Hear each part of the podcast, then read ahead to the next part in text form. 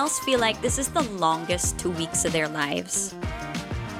My family and I had a trip to Boracay scheduled supposedly last week, but Omicron had other ideas. I hate this virus.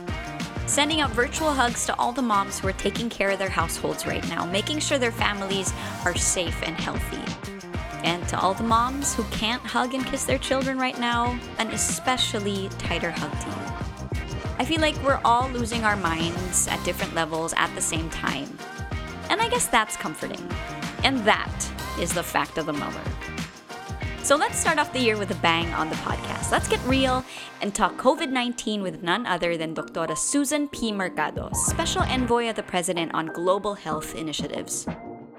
Dr. Mercado has a career in healthcare spanning decades and was once the highest ranking Filipino woman in the World Health Organization.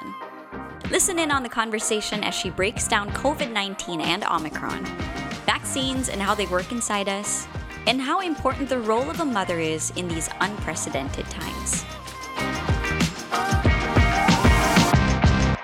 I'm so glad that you agreed to guest on my podcast because I have been looking for somebody who could shed light on these crazy, unprecedented times right as a mother and doc I, I i know that you know you're you're well known for not just giving um lectures and and and engaging in public speaking activities uh, online. But I know that you're also a really good listener. I hope so. Yes.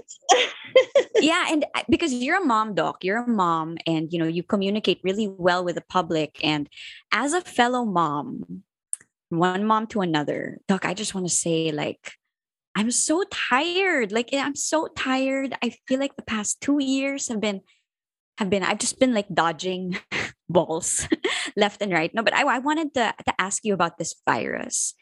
And it keeps changing, no, Doc? Especially now. It's in the nature of viruses. Mm-hmm. Change. They're quite unstable. They're very, very primitive forms of life. So if human beings can live for 100, 110 years, a virus actually, in particular SARS CoV 2, can only live in the body for about 10 days.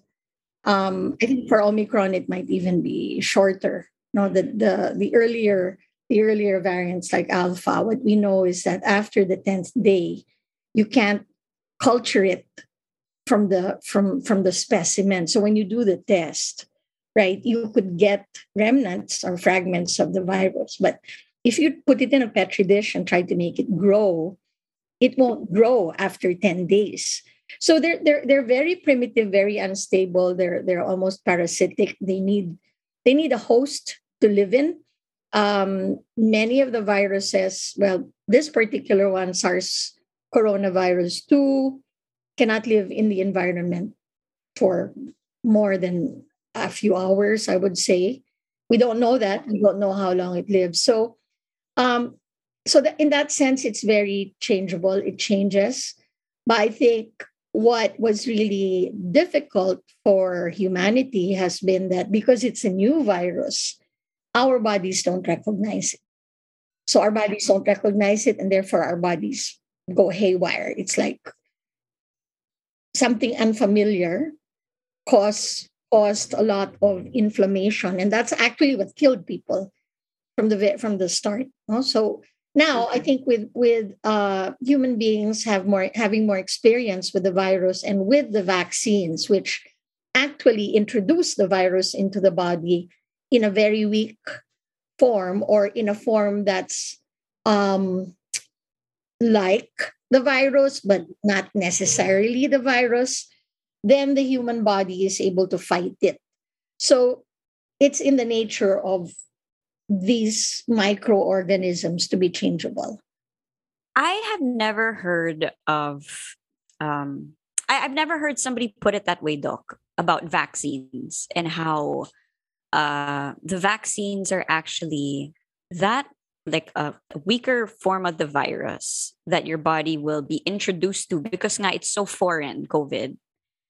And so that when you do come in contact with the virus, you know how to fight it. I've never heard it explained that way. And because of that explanation, am I right to to conclude, Doc, that maybe we have inhaled or maybe a droplet has like entered our body and we just happen to have fought it. Can can that be a possibility? Think about measles. So your mom, right? Think about measles.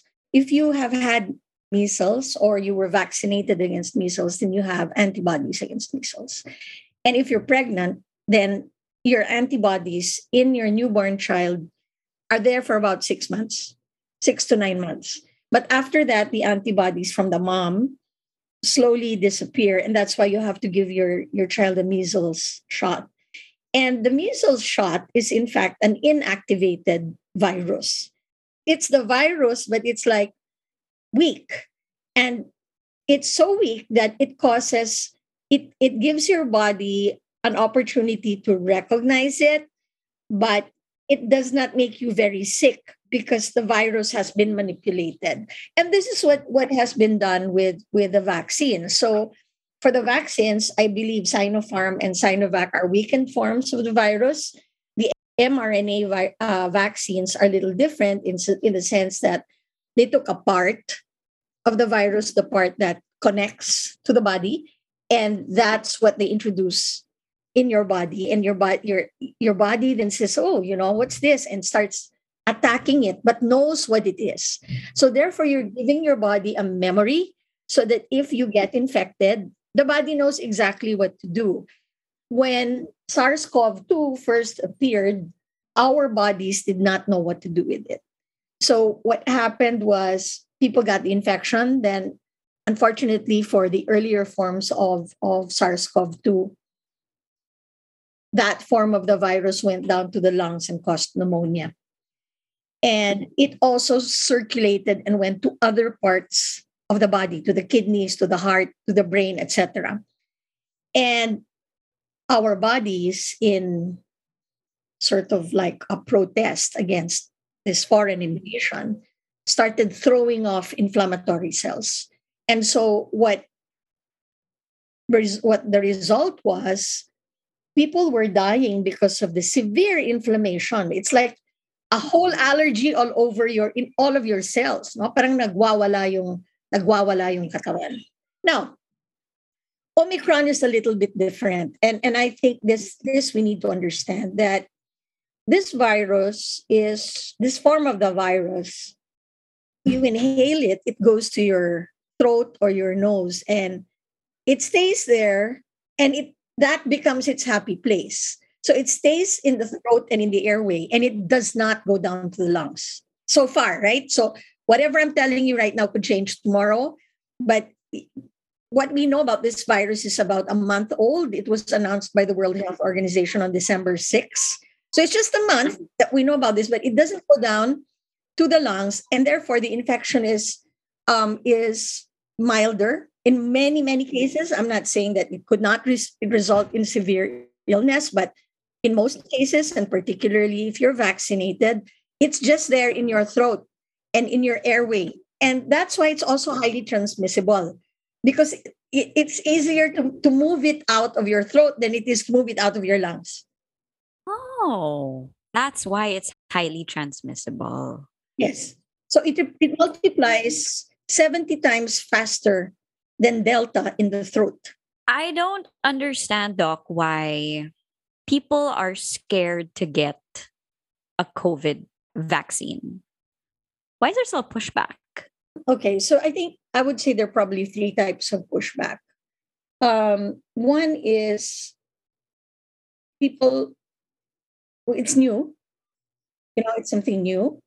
And the, the vaccine is actually under emergency use authorization only. All of the studies have not been completed, but millions of people, billions of people have used the vaccine. But it, that was that's a function of process for approval. You know, it, it, it's like a requirement, and the world needed a vaccine right away. And actually, the technology for mRNA was present years back. So people, scientists were working on this, but we're not applying that particular technology to this particular strain of corona. And so there are some who feel that because it's emergency use authorization and it's not commercially available, you can't sell it, that it's not net safe. So that's one. Um, so, so new, right? A second one would be there are, I would say, well, not in the Philippines, but I'm here in the United States and um, in in many developed countries, there are really people who believe that this is part of a conspiracy and then that actually there's no COVID and that the vaccine is actually a way of delivering some kind of weird thing into your body to control you. So there are anti-vaxxers who, who really feel that this is, you know, part of some grand scheme to to destroy humanity. Um, there would be, I would say, a third kind, which would be folks who have doubted vaccines from the beginning. So I know that there are there are people who feel that vaccines cause, and I don't want to repeat um, the false claims, but I'm just going to say that there's not lots of misinformation and factoids out there about vaccines having side effects, side effects that are very debilitating, and they just don't want to have their kids vaccinated at all.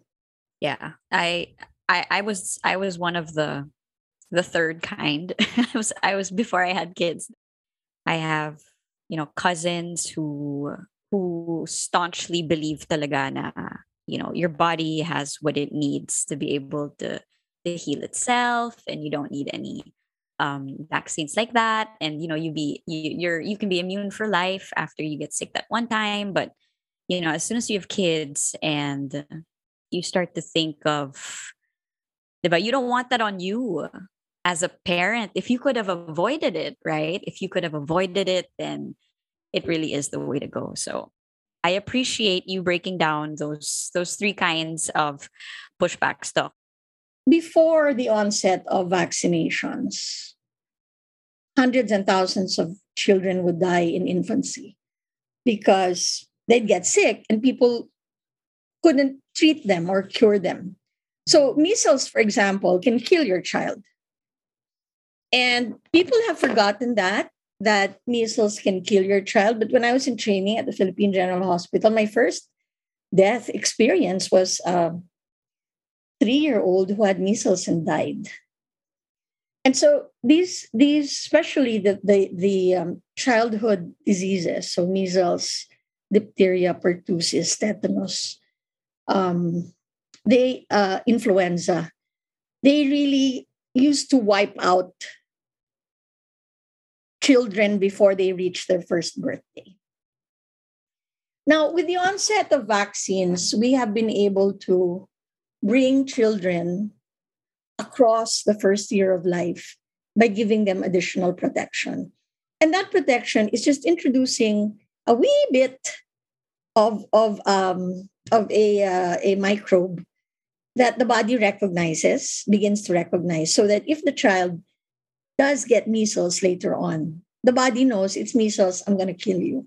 Right? So, so, so, so vaccines have what should I say, a very profound impact on on our our life as as human beings. Prior to this, and or even polio. Now, in my childhood, I had friends who had polio, and they had braces. You know, they, they walked around in crutches or they had a brace on one leg because at that time, vaccination in the 60s, vaccination was um, was not widely used until the 70s. And so for those who have forgotten it, it's like, why are we doing this? Why do we have, you know, why do we, why give our children this? Well, this is a century or more of experience in, in, in medicine for children that these diseases can really kill them, wipe them out. And the vaccine is, I would say, the most effective means of prevention that's ever happened in public health. I would say there, there are like three, three major developments in, in modern medicine, right? One would be vaccination, a second would be antibiotics, and then a third one would be anesthesia. So, can you imagine a world, right, where there were no vaccines? there's no anesthesia, and there are no antibiotics. No antibiotics, right? So, so modern medicine is built around those three. Modern medicine, as we know it, is built around those three, right? So what came later was now the, the diseases of um, what we call chronic illnesses, so diabetes, heart disease, etc., etc. But before before the 1800s, before people started looking at understanding that diseases were caused by microbes or biological agents, um, we were losing people. Young children died. They were just dying. If you if if you go back to your own family history, right, and go back to the Lola of the Lola and so on, they'll tell you they had 10 children and four of them died or something like that. I mean, so unthinkable to us. But vaccination is a foundation for health of today's children. And because we're on the topic of vaccines, though, we're we're happy that we can have some teenagers vaccinated as well. What makes the vaccine unsafe for um, children younger? Is it because it's so new? No studies yet? Yes, I would say that's the main barrier. If you ask me in the future what this will be like, we will develop a vaccine. I mean, uh, we, I mean, the scientific community will will develop a vaccine for kids because that's the direction, that's the trajectory of all vaccines. You want to give it. If, if if it's stable and, and it's under control and it doesn't mutate that much, you want to give it as early as possible so that you have lifelong immunity. We're not there yet. So right now, why can't they give it to younger kids? Because we don't have enough studies. And what what was the driving force behind giving it to older persons first was in the early days of COVID 19, the deaths were among older people. So all of the studies focused on that. How do you prevent deaths? So so now that you know vi- vaccines have been developed for older persons, then they're moving, you know, slowly to the younger ages. So for the youngest population, for newborns, etc., we don't have that yet. I don't think there are enough studies, but I'm very sure that people are studying that as we speak, how to how to how to make that happen. Eh, do you think the COVID vaccine, like down the line, of course, do you think the COVID vaccine for infants will be like the routine ones that we get for our babies when when they're when they're newborns, part of the polios and the DPTs of the of right. the world? I, am sure that will be the that's the vision. I'm sure that's the vision. So it's here to stay. COVID is going to be it's here to stay. Like there's going to be this COVID. Well, vaccine. you know the coronavirus. So interestingly, the coronavirus is one of the oldest viruses and the most common viruses.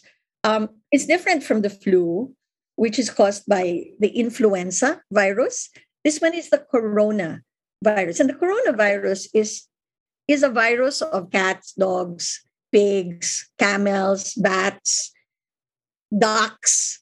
You know, so many creatures have coronavirus. But the form of coronavirus that they have is very mild. So in humans, the coronavirus causes a great percentage of the common cold. So you get a cold, it's coronavirus, you get a cold, and um, you recover from it. So it's one of those viruses that sort of coexists with its host, happily coexisting with its host, because if a virus is too lethal and it kills its host, then it dies too, right? So um, coronavirus, now all viruses are species specific, meaning the coronavirus of a cat cannot become the coronavirus of a human being unless it mutates. And it can only mutate if it meets a human coronavirus, like a cat coronavirus and a human coronavirus meet each other, and they decide to become a little flirt- flirtatious and say, let's level up, right? Let's level up. Sort of so, so, okay. so, so they level up and they level up. When they level up, that's when a new form of a virus is formed. And that's the one becomes that becomes lethal to the higher form of the animal. So, so for example, for us, for human beings, the theory is that it really resembles and comes out of a bat coronavirus, but it's the bat coronavirus mixing with the coronavirus of a human being. So, for example, if you slaughter the bat, all right, you're going to eat the bat, you slaughter the bat, and in the in the fluid, let's say of the nose or whatever part of the body of that bat, the one who's butchering it has a common cold. And there's a mixing of those two viruses. Then they can create, mutate to form a new thing that infects the human. And that's what SARS CoV 2 is about. It's a mutation from a coronavirus of an animal, a wild animal, and a coronavirus of, of a, a human being. MERS coronavirus was uh, a camel virus mixing with the virus of a human being. SARS, the first, the first, uh, the first infection, which was in 2003, came from the civet cat. The civet cat is like a delicacy in China. Yes. And they carry the coronavirus too, right? So um, that that's the thing, right? It's like the the species specific virus mm-hmm. is actually harm has minimal harm Mm-mm. to the human being. Um, and it is when you have a cross or a leap from one species to another because two different coronavirus species, viruses, uh, yeah, viruses come together and form a new one. That's crazy, Doc. I was looking at how many viruses are there in, in, the universe, right? Tell me, I would love to know how many viruses are there. Something like 100 million for every star in the galaxy. An estimated 10 nonillion, 10 to the 31st power of individual viruses exist on our planet, enough to assign one to every star in the universe 100 million times over. I want to know, Doc, how or if you were at all dumbfounded by by this whole virus three years two and a half years ago like uh, when it first started when the news first started reporting about it how it was such a mystery virus like what were your initial thoughts as somebody of you know with your experience in healthcare well i was in the world health organization in 2003 when the first SARS virus appeared. And the one who first did the swab for, you know, so so what happened was SARS came from southern part of China. But there was a hospital in Vietnam where there was a rumor that the children were dying. And one of our colleagues who worked at WHO in the regional office um, was in Vietnam, assigned to the country office in Vietnam. And He's a very interesting guy. Uh, his name was Carlo Urbani. He used to ride a bicycle and go around and work on school health and things like that. So he went to this hospital and he did the swabs of these children who were in that particular hospital in Vietnam. There was a big hush hush about it because nobody knew why these children were, were dying. And it was that sample that was used to identify SARS at that time in 2003. And um, Carlo died. He got he he took the sample. He didn't know what he was. He, of course, he had a mask, I guess, right? But we didn't know how serious it was, and he he paid with his life. You know, he he he died. He was um was a medevac to, to Bangkok after a week or two. But that sample that he took showed us, and it spread. That spread to Taiwan, it spread to Hong Kong, it spread to Singapore, Canada. That one was the first salvo of corona. And so at the back of our heads, now it it was different, a little bit different. Um, it didn't spread like uh, like like this one, but it was very deadly. At that point, and you know, in the beginning, it was hush hush, like what's going on here? You know what? It's all rumors, and you couldn't validate anything. And so we knew that this was the start of something different. Then in 2012, oh, sorry, in 20, 2016, I think in 2016, the Middle East respiratory uh, respiratory virus, MERS-CoV, MERS-CoV, Middle East respiratory coronavirus, which came from a camel, spread to Korea. And in that year, I was in Korea. I was in Korea when the news broke that it was spreading in the, you know, the most, uh, what should I say, the most elite hospital of Korea and that people were dying. And I was in the airport at that time. I couldn't understand. I could see on the news that people were wearing masks and so on. I couldn't understand. And uh, fortunately, because we travel with masks, so when you're in the World Health Organization and you travel, you have a kit. So I had a mask with me. Um, and it was precisely because of SARS, because at the back of our heads, we we we just have we just trained to anticipate that wherever you're going in the world, you never know when an infectious disease can can strike.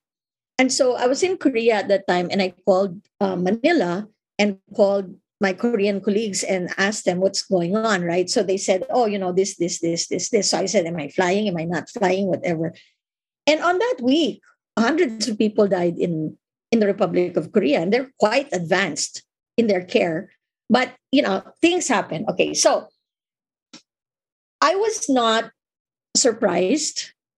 Um, in fact, a few years before this, in 2018, 2017, I helped the Philippine Red Cross set up what we called the Public Health Emergencies Program because I had said to Senator Gordon, you know, we're good at disasters in the Red Cross, but one of these days we're going to get hit by, by an infection.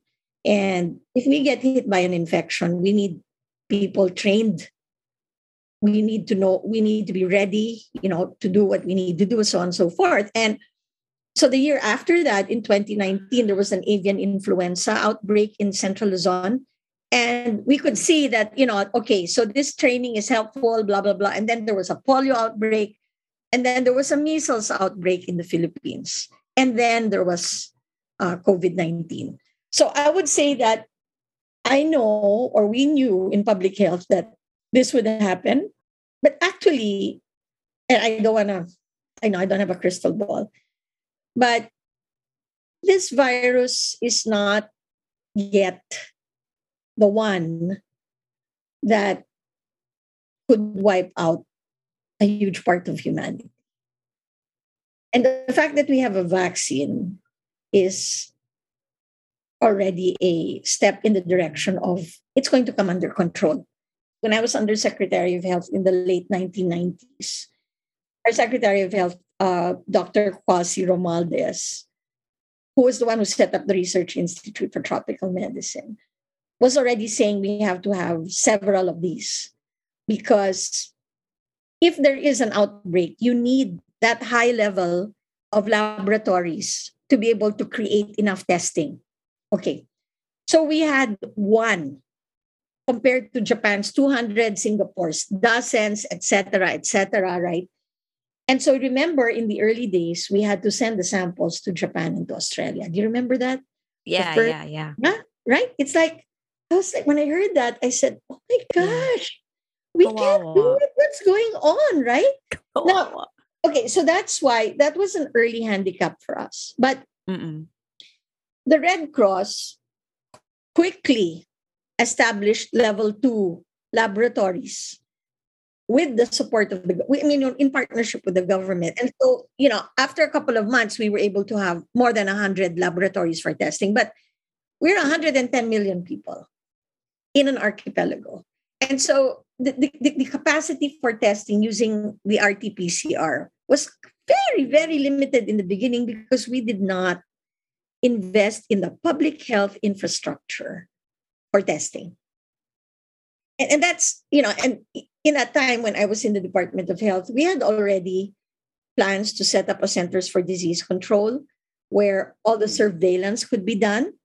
And we also had plans which were already in at the level of a floor plan for vaccine production.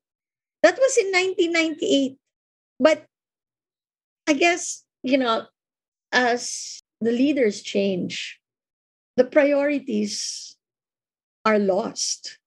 And so and we find well, ourselves, yeah. yeah, we, we find ourselves in a pandemic where we don't have the laboratories that are necessary for testing or for creating or, or a manufacturing plant for vaccines. So we we're at the mercy of the countries that do produce it. So I understand now that money has been generated to produce vaccines. That'll take a couple of years, but that's necessary. So, and we need the laboratory infrastructure. We only have one genome center in the country. So, you know, it's like how many tests can they run at the University of the Philippines in a week? Maybe 2,000? If we're wondering why we can't get the numbers on is it Omicron or is it Delta, it's because they're just doing random sampling. But if we had many genome testing centers, then then we could target right and find out what's going on in different places. So the public health infrastructure for a pandemic is very important. And despite everything that's happening right now, we still have to prepare and have to look at this. So in my in my head, I think the vaccination program that we need for COVID-19 should be a six-year plan six year plan? Yeah. Because right now we're like, okay, let's try to vaccinate everyone we can. As if, as if that is going to be enough. No, it's not. So you can see, you know, I, I monitor three countries most of the time. Uh, Singapore, the Republic of Korea, and Israel. So I look at what's happening in other countries because it gives you an idea where we're going. And earlier on, I was already saying that we should start preparing for childhood vaccinations because that's the trajectory. That's what the rest of the world is doing. And you know, the, the answer I got was, well, we don't have an approved vaccine. And I said, well, are we going to wait until we have an approved vaccine before we set up the program? Because it's it's more complicated with children. You have to get the parents on board. You have to have a system for monitoring them because they're smaller and they're more vulnerable. You need to have you know, really good feedback mechanisms. If you're giving the vaccine to many kids, unlike adults who can complain, younger kids can't, right? So it then depends on the the um, competence of the mother. And among the highly educated, okay, we're good.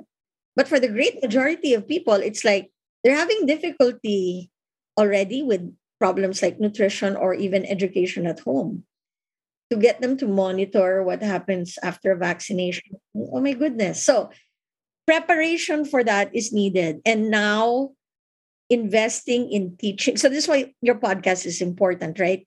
It's like investing on teaching parents and mothers about this is of fundamental importance because it's the moms who will be able to make sure that the kids are protected. But if we're not, doing that and we're just waiting for an announcement or saying how many new cases there are we're not enabling we're not enabling solutions a big answer you know part of the solution a big part of the solution and, and a big part of the answer to our, our situation is really to empower families and moms in particular now that we're on that topic let's say moms who are listening you know their their their their kids have symptoms maybe it's omicron what should you do as a mother for your family in these times? Okay so right now if a child is sick and there's an adult who's sick in the house i would assume that it's covid. I'd make that assumption. And so that means that everyone in the house should self isolate and make sure that the very vulnerable ones like grandparents and so on people with illness are also i if you can see this is the this is the tricky part right? Yeah yeah. We can say isolate in the house but we do know that most people don't have that luxury. It's a luxury. People should stay home and i think we all have to hunker down at this point because this is like a storm that's going to blow over from the experience of south africa Omicron lasted about four weeks. of course, the geography of South Africa is quite different. It's sort of like very confined. With an archipelago, we might see um, spikes in waves in different places, but they're not going to last long. Um, could be five, six weeks, four would be minimum.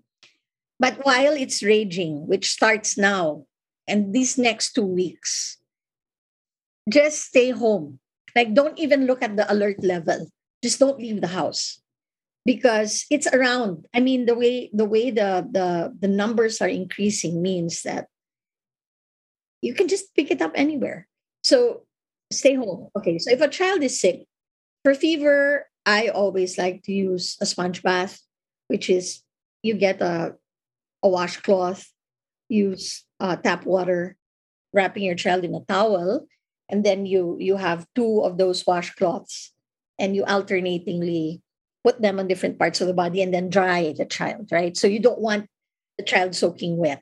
And that usually brings down a high fever. Of course, most moms know how to use paracetamol. If you have um, younger kids, like two or three and below, it's 125 milligrams every four or six hours. If they're older, maybe four, five, depends how big your child is, five years old, six years old, it's like 250 milligrams every four to six hours. But by all indication, right now, the cases seem to be mild. Now, if a child is is coughing, of course, you know, if if you have a doctor, the best is to consult. Right? So consult the doctor, talk about it, and so on. And um, I would say hydration is probably also one of the most important home care remedies, right? Is that hydrate the child. So anything the child wants to, any kind of liquid, any kind of fluid the child wants, give it. Uh, drink as much water as possible. And then have the child eat. Okay. So we all know that when kids get sick, they don't want to eat. And sometimes parents become very finicky about this and will only insist on eating fruits or vegetables. Of course, I would say, yes, do that. But I'd also say if your child wants to eat ice cream or potato chips, give it. You know, you need any kind of food inside that child in order to fight back. And hopefully that will stimulate the appetite. Some will say kasi, oh, dapat ganito, dapat ganyan. No, there's no dapat. Dapat kumain. You have, the child has to eat anything the child wants to eat. Candy, whatever it is, give them whatever they want to eat. Because they need that energy to to develop an appetite and to go back to their their regular regular eating. Um, sunshine is a good thing. We have lots of that in the Philippines. So being outside, getting fresh air, uh, this is this is very important. The morning sun, probably from six thirty to about nine in the morning, twenty minutes of that gives you enough, a lot of vitamin D stimulates the production of vitamin D in the body, and that's really good for respiratory illness. And then sleep. Nothing recharges the immune system better than getting a good night's rest and getting sleep. So let let your kids go to sleep all they like. Now, let them keep them comfortable. Let them sleep, and then again, comfortable clothing. No, I, I've still I still see parents who like to wrap their kids up when they're having a fever. No, no, no, no, no. You know, they, they should be in cool in, in cool clothing. So Hindi that pa dapat? Joke lang. okay. Hindi pa dapat ganun? okay, Riki. Okay, I gotcha. All right. Okay. So so so uh so yeah, so just the basic just the basic things. Now, one final point which I think is probably the most important children pick up very quickly on the anxiety of mom. So moms really have to know how to calm themselves down. Whether you pray, you meditate, you walk, or I don't know what people do to calm down, or cook, or sew, or paint, or garden. And that feeling of tranquility or peace is something you give your children. If they feel that you're panicking, they're going to panic. And their panic will not be good for their recovery. You don't want them worried. You don't want them feeling like mom's in distress. Mom should never be in distress. Mom should always say, You're going to be fine. You know, just go to sleep. What do you want to eat? You know, it's just the usual caring thing. Um, and and not don't transmit your anxiety to your your children. That's so important, Doc. Thank you. I was going to ask you to to say a few things for all the moms listening, but I think I think that's that's perfectly said. Thank you so much, Doc. Sayang, no, the kids can't pick up on the anxiety of the father. How come it's always on the mother? It's always on the mom, no? no, no, no, no, they, all, they, they also do. Actually, they also also do. on the father. Oh, okay. oh, yeah, yeah, yeah. They, they, they pick up on the anxiety of the father as well. No, no, no, no. I, I said mother because because we are the first one to take care of the child. So actually, any caregiver's anxiety, they will yeah. pick up. Oh, They'll pick up on that. Yeah.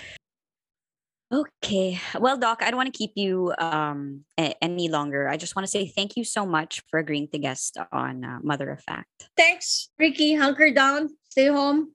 Tell everyone to stay home this next two weeks. Right? Pretend that there's a big storm out there because there is one. Mother of Fact is proudly an Anima podcast. Check out other great content by following Anima online at AnimaPods on Twitter and Instagram.